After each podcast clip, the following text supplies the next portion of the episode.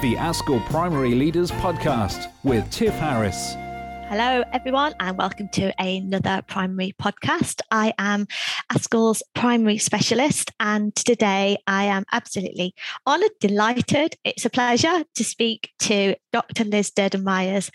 Now, Dr. Liz and I met a few weeks ago now at the Youth Sports Trust Awards dinner in the evening. It was in Coventry, and um, we got we got chatting, and it was a really really interesting conversation, and um, punctuated by the various awards that were going on. So we we kept sort of coming back to it, and I thought it'd be a brilliant opportunity to find out everything else about Liz through a podcast, so that you can all listen to her today. So um, first of all, good morning, Liz. How are you? Morning, Tiff. All good this end. Thank you. Thank you for the invitation to come back and speak with you um, around everything that I'm up to. And uh, yeah, really um, interesting to see where our conversation goes over the next uh, 20 minutes or so. Yeah, great. So, um, people listening to this um, will be really interested. I mean, the, the, reason I'm doing this is just so I can hear the end of the conversation that we started a few weeks ago. So it's a great opportunity for me to um, quiz you a little bit more.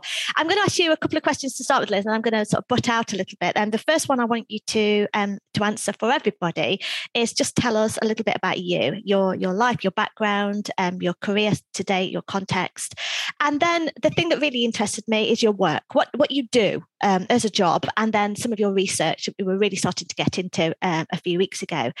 And then you know I'll come back at the end. So just talk to us about about all of that. That'd be brilliant. And I'll and I'll chat to you, ask you questions in a bit if that's okay. Yeah, perfect. So um, I had a little bit of a non-traditional start to teaching. So I, I didn't leave school and go straight into teaching. I, I left school and um, joined the Royal Navy. So I was a weapon engineering artificer, which mainly looked at like the the weapons, radar, sonar, all those aspects of the the, the ship. And uh, while I was there, I was playing. I had two kind of passions prior to that.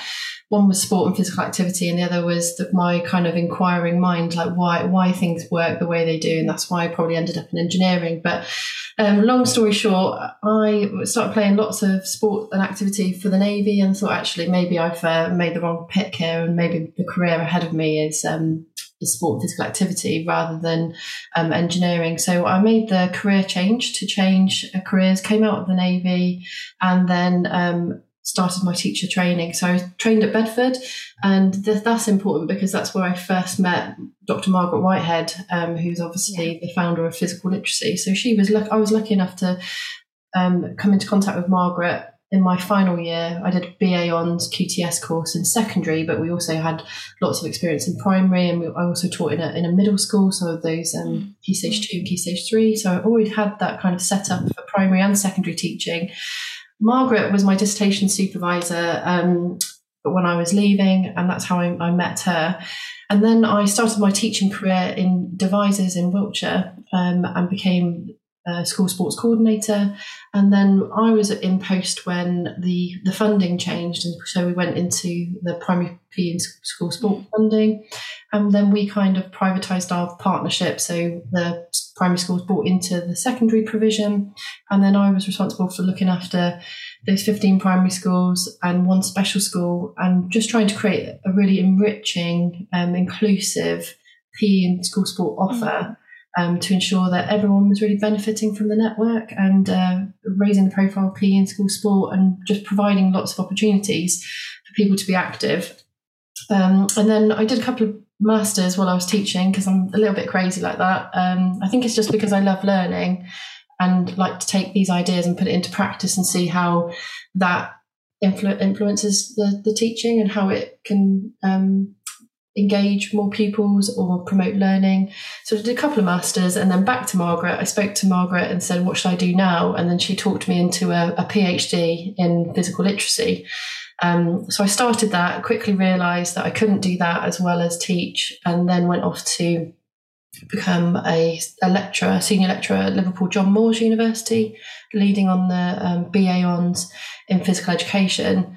Did that for a couple of years and then I came back to Bath, which is my hometown, to start a family. And I now run the PGCE at Bath Spa University and the University of Gloucestershire. So um, wow. that's where I'm at at the moment. And I completed the PhD, you'll be pleased to know, in 2020. So now I'm just taking all of that um, learning and just trying to really now support as many schools and teachers as possible, trying to understand what physical literacy is, or not even physical literacy, just try and improve um, high quality physical education, meaningful PE, and just especially post pandemic or living with the pandemic, I should say, um, how we can use sport and physical activity as that vehicle to um, re- repair, bring communities together, um, support the young young children today, and yeah. uh, for, for inclusion and participation for all for life, but also supporting those that will have physical activity, well, sport in their future. So the and talented end, but also making sure it's sport and physical activity for all um, for life. Thanks, thanks, Liz. Um, we both have a passion for this and we know that because we we chatted at that dinner and you know the fact that we were both at that dinner meant that we both had passion for this subject just for the people listening who don't really know what this is what just just explain about that that whole concept of physical literacy and meaningful PE and that um, physical literacy for life idea that, that, that we're really trying to bring um, into primary schools, aren't we? And and and follow that journey into into secondary because we know that it's it's not always there and, and and I don't I say that and I know how challenging it is in primary schools and secondary schools right now. Um, you know, this is I'm saying this with with no um with with no negative criticism at all, but we've got to bring it back, haven't we? 100% like i'm the biggest you're talking to another advocate of teachers that we are in an impossible job most days um, trying to balance everything um, that we're trying to achieve there's no teacher that wakes up and thinks I'm going to try and do a poor job today. Everyone is doing their best daily to try and influence the outcomes for our pupils. Um, but yeah, I think we have taken the, our eye off the ball, um, pardon the pun. Um, it, in, in, in, all phases, you know, we it, there's lots of reasons why that might be. Mm. Competing priorities is not something that we woke up and um, designed to happen. But we do need to refocus on um, on physical literacy and promoting lifelong yeah. engagement in physical activity. And primary the primary phase, EYFS through to primary, is mm. such a significant developmental time, and primary school teachers have a huge role to play, as do others, sports coaches and parents and um, the local community. But but primary school teachers have a huge role to play in that early phase, that significant phase in developing physical literacy. And what physical literacy is, is um, there's lots of misconceptions around what physical literacy is. Um, but what it is, is the motivation, confidence, physical competence, and knowledge and understanding um, to be active, to value, and be physically active mm. for life. So, the reason why those four things motivation, confidence, competence, and knowledge and understanding are important is that without one of those, there it's likely to be a barrier to participation. So we know that motivation, we used to talk about the post 16 gap, but we now talk mm. about post 7 gap. So that gap is a lot earlier. People are dropping out of sport and physical activity a lot earlier within primary phase.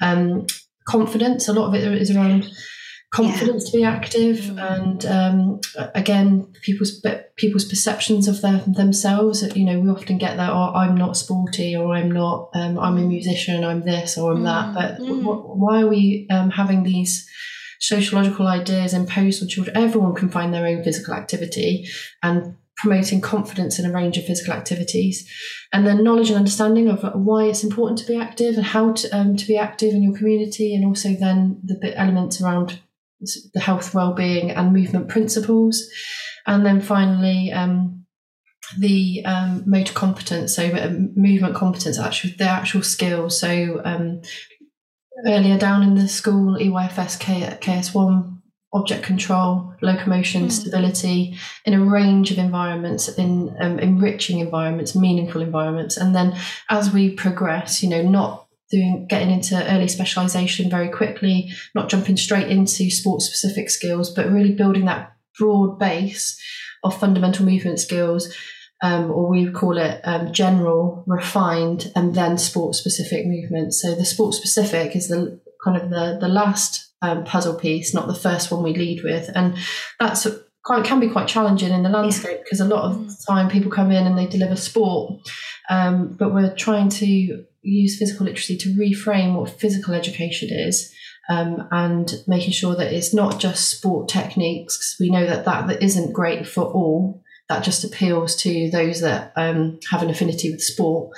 But we want to kind of lead with more of a physical activity umbrella of which sport is part of that and a really mm. significant mm. part of that, but also it's about making sure everyone finds the physical activity for them. And that could be as simple as um, walking a dog or, um, but finding a meaningful connection with some form of physical activity that um, will give you the confidence to be active for life. So you can then transition from one sport to another or one activity from another because being active is essentially part of who you are. That's great, thanks, Liz. And uh, I wrote um, I wrote an article for for our ASCL Leader um, magazine a, a, few months ago on this, and I did I did a little bit of research, nowhere near the amount of research that you've been doing, um, but the reason that I'm passionate about this is because we know, don't we, that it's not about sport, is it? It's not about being being participating in sport. It's a it's about the health benefits, and it's about the gap, isn't it? The disadvantage gap as well, and it's about um, the confidence for young people, as you said already, to be able to to go into life um, because they've had that um, that that that confidence sort of taught through this. It's it's about it's about how long how long somebody lives. It's about impact on the nhs it's about obesity. It's about it's about so many different things isn't it? I mean i don't have my I have my notes in front of me but this is we're talking about physical literacy here and not necessarily sport and there is a huge difference. Um, on that do you think and I've, I've don't, i'm just picking this question out, out of out of the air really. I'm sorry to to, to just land it on you. Um, but do you think this needs a complete shake up in primary schools? Or do you think the, the, the bare bones are already there? And um, I mean, I'm thinking from a people you know listen to this now school leaders listen to this thinking yeah i, I agree i agree with liz we've got to do something but i don't know where to start mm. um, is this something that needs a complete new overhaul in a primary school or, or what could primary leaders go go back and have a look at what what could they do next really? Do you think in you know your capacity at the moment in education what what kind of advice do you think you could give or is out there? Yeah. So i think th- this is a good thing really and that i've done lots of professional development with secondary and with primary and i think actually my experience has been that primary has, has has got it a lot quicker. Um, because what primary are great at is they get holistic child development. They understand the child from the 360 degree approach. They know that child um, because they teach them every day and they that class is with that teacher. Um, so there are some real benefits of in primary um, but there's also again varying levels of practice and pressures um, on primary. So i'd say that um, mm. there are loads of quick wins that we can do. We also know that it cannot just be the role of pe the PE is not going to develop physical literacy in it by itself. It's a whole school ethos. It's a whole school commitment to supporting the health, well-being, and future um, outcomes of our young peoples, which is our bread and butter. That's what we that's what we do. We're here in, yeah. in, in, the habit formation and transforming lives and re- reducing inequalities. There's no hard sell between physical literacy and what our core educational mission is. Um, if you are a passionate educator that wants to transform lives, physical literacy is a really complementary framework that you can employ to try and um, help young children have the best start in life. And what would we want more than that?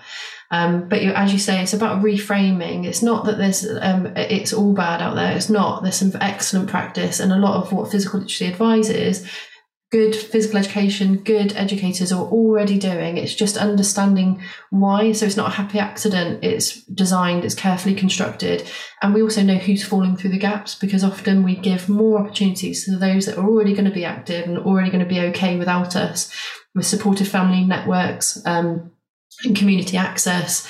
It's about how can we make sure that everybody gets off to the best possible start in life, right, yeah. and starting with those furthest behind. And um, that was a big transformation that I had in my practice. Mm-hmm. I was a typical PE teacher initially, you know, with my sports teams and my extracurricular, and I had an epiphany moment where I was like, actually, yes, that's important, but they're not the people that need me most. The people yeah. that need me most are those that are struggling to still put their trainers on or mm. um, have no, who do no physical activity outside of this one hour I do with them. Um, they're the people that need me most. Um, the others, we're going to have a great time anyway, and there'll be lots of provision that they'll come and see me with, with the extracurricular clubs and that. But my role as a PE teacher or in, in when we look at physical education is to make sure that in that one hour of dedicated provision, we're ensuring all pupils are making the best possible progress, starting yeah. off with those that need us most. And and we also know, don't we, that those pupils that are sporty i say that i say that you know whatever capacity you want to use that word. Um, often do things not just as like extracurricular at school but also uh, evenings and weekends with their with their parents don't they? So so there's there's a lot going on within those families but it's it's, it's the other it's the others isn't it that that are are not um, at all. And you know and the and i the, the lines that you've that you've used already you know I, i'm not sporty or i I, I, I don't like sport. I, I don't do things like that. I read books, you know, et cetera, et cetera. It doesn't have to mean that, does it? Um, I, I'm really interested in your in your research for your um, for your PhD, and we were touching a little bit on that as well. And I know that in the last few minutes of this podcast, there's no way you're going to tell you be able to tell me everything that you found out. But I'm just thinking back to when we sat together, and um, you were telling me some of the things that you um, had come across in your research, and it was and it was just eye-opening stuff. Is there anything that you want to tell us about that just really stood out for you?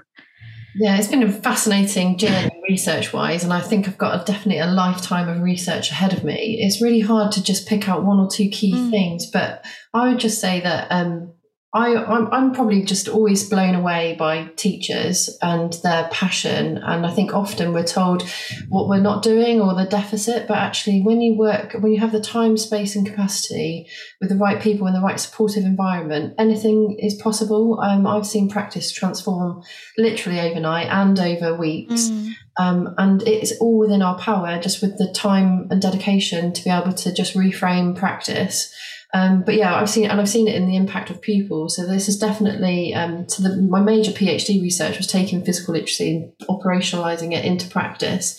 So if I had to kind of distill it down into uh, a few things, is um, the importance of a holistic approach. So having um, a, a, cognitive, a physical, and an effective outcome. So uh, mm. the easy thing to say that is I use like a know, show, and grow. I want you to know this. I want you to be able to show this um, and grow in, I love confidence. That. Yeah. And Be- Becky Bridges is uh, the, the, the, brainchild behind that. But the uh, yeah, know show, and grow holistic learning outcomes. The next kind of pillar is talking about previous experiences and a range of experiences. So um, no child comes to us, you know, completely as a blank slate. They have previous experiences, whether that's playing on a um, play park or whether mm. it's in formalized sport already.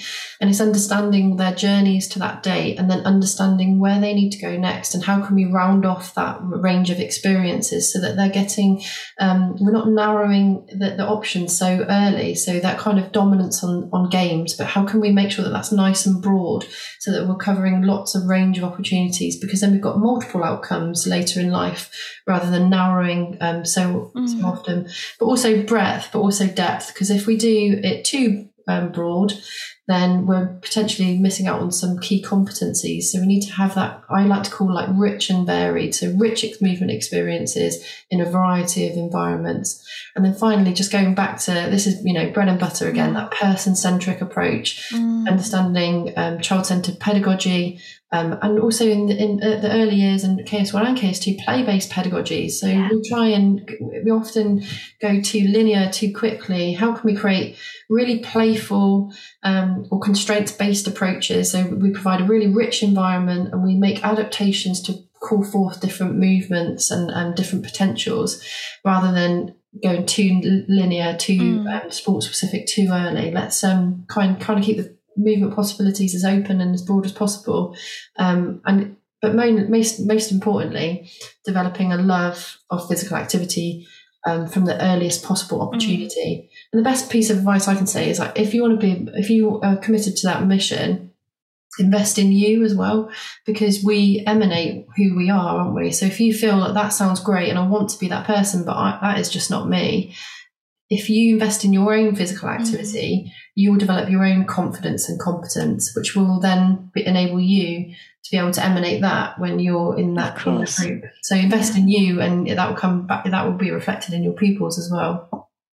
Thanks, Liz. So um, the final question for you then is that investing in you anybody listening to this is investing in themselves because they are listening to this, where can they go next? They've, they've listened to this, they've, they, they're inspired by you. Um, you've given us a whistle stop tour of your life in about 20 minutes. So, where can they go next to find out more? Where would you direct them? Yep. So you can find me on um, a, a, website called PE Scholar, um, and that's uh, www.pescholar.com. Uh, or you can find me on Twitter at Liz Durden Myers. Um, or if you want to find out more about physical literacy, I, I really um, encourage you to go to the International Physical Literacy Association.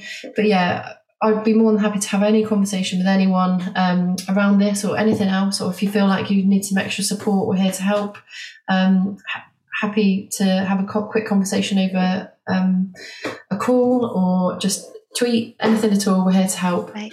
Thanks so much, Liz. Um, two questions from me then, the final final words really. Um, I just wondered if you'd consider writing a small blog for us, and and and if you will, I know you'll say yes on this, and um, that's why I've put you on the spot. But anything that you could um, just just a few key points that you've said there in a short blog that we can have on our website would be really useful. I know for our um, for, for our members who are listening today. Um, if you know and, and look out for that if you are listening at the moment. And i just wondered if you would come back again soon maybe in you know a couple of months time. You've, you've spoken I, would already written on my notes to ask you to come back again soon but you spoke about just now on um, you know any any extra support that anybody might need or I, I, wondered if it's you know maybe worth having a chat with you in a few months time about putting a bit more focus on this and how to put focus on this and you know where to start coming into september. I, I i know there's a lot of fear with the new schools white paper on those on those high targets and i know that people like us um, fear that this will only move the direction away from physical literacy more than it's ever been before because those t- those those expectations accountability is is shifting and the expectations are even higher. I wonder if if you'd come back then in a few months time and, and and do another 20 minutes for us and then maybe put something in a bit of a blog yeah, 100%. Yeah, no worries at all. Thanks for the invitation back. I'll look forward to it. And uh, yeah, I'm, we're here to dispel any of those myths. And I think the only last thing I'd say is, you know, um, we're educators first, we're subject specialists second. Um, I know that you're trying to master lots of different subjects. So if we can make that um, any easier um, and try and get you to where you need to be a little bit quicker, that's 100% what we're trying to do. And definitely dispel some of those myths you know primary teachers have a tremendous influence on young people's lives and in many respects you you are best placed to deliver that, that physical education offer as well because you know them so well Dr. Liz Durden Myers, thank you so very, very much. I look forward to speaking to you again soon. The ASCL Primary Leaders Podcast with Tiff Harris.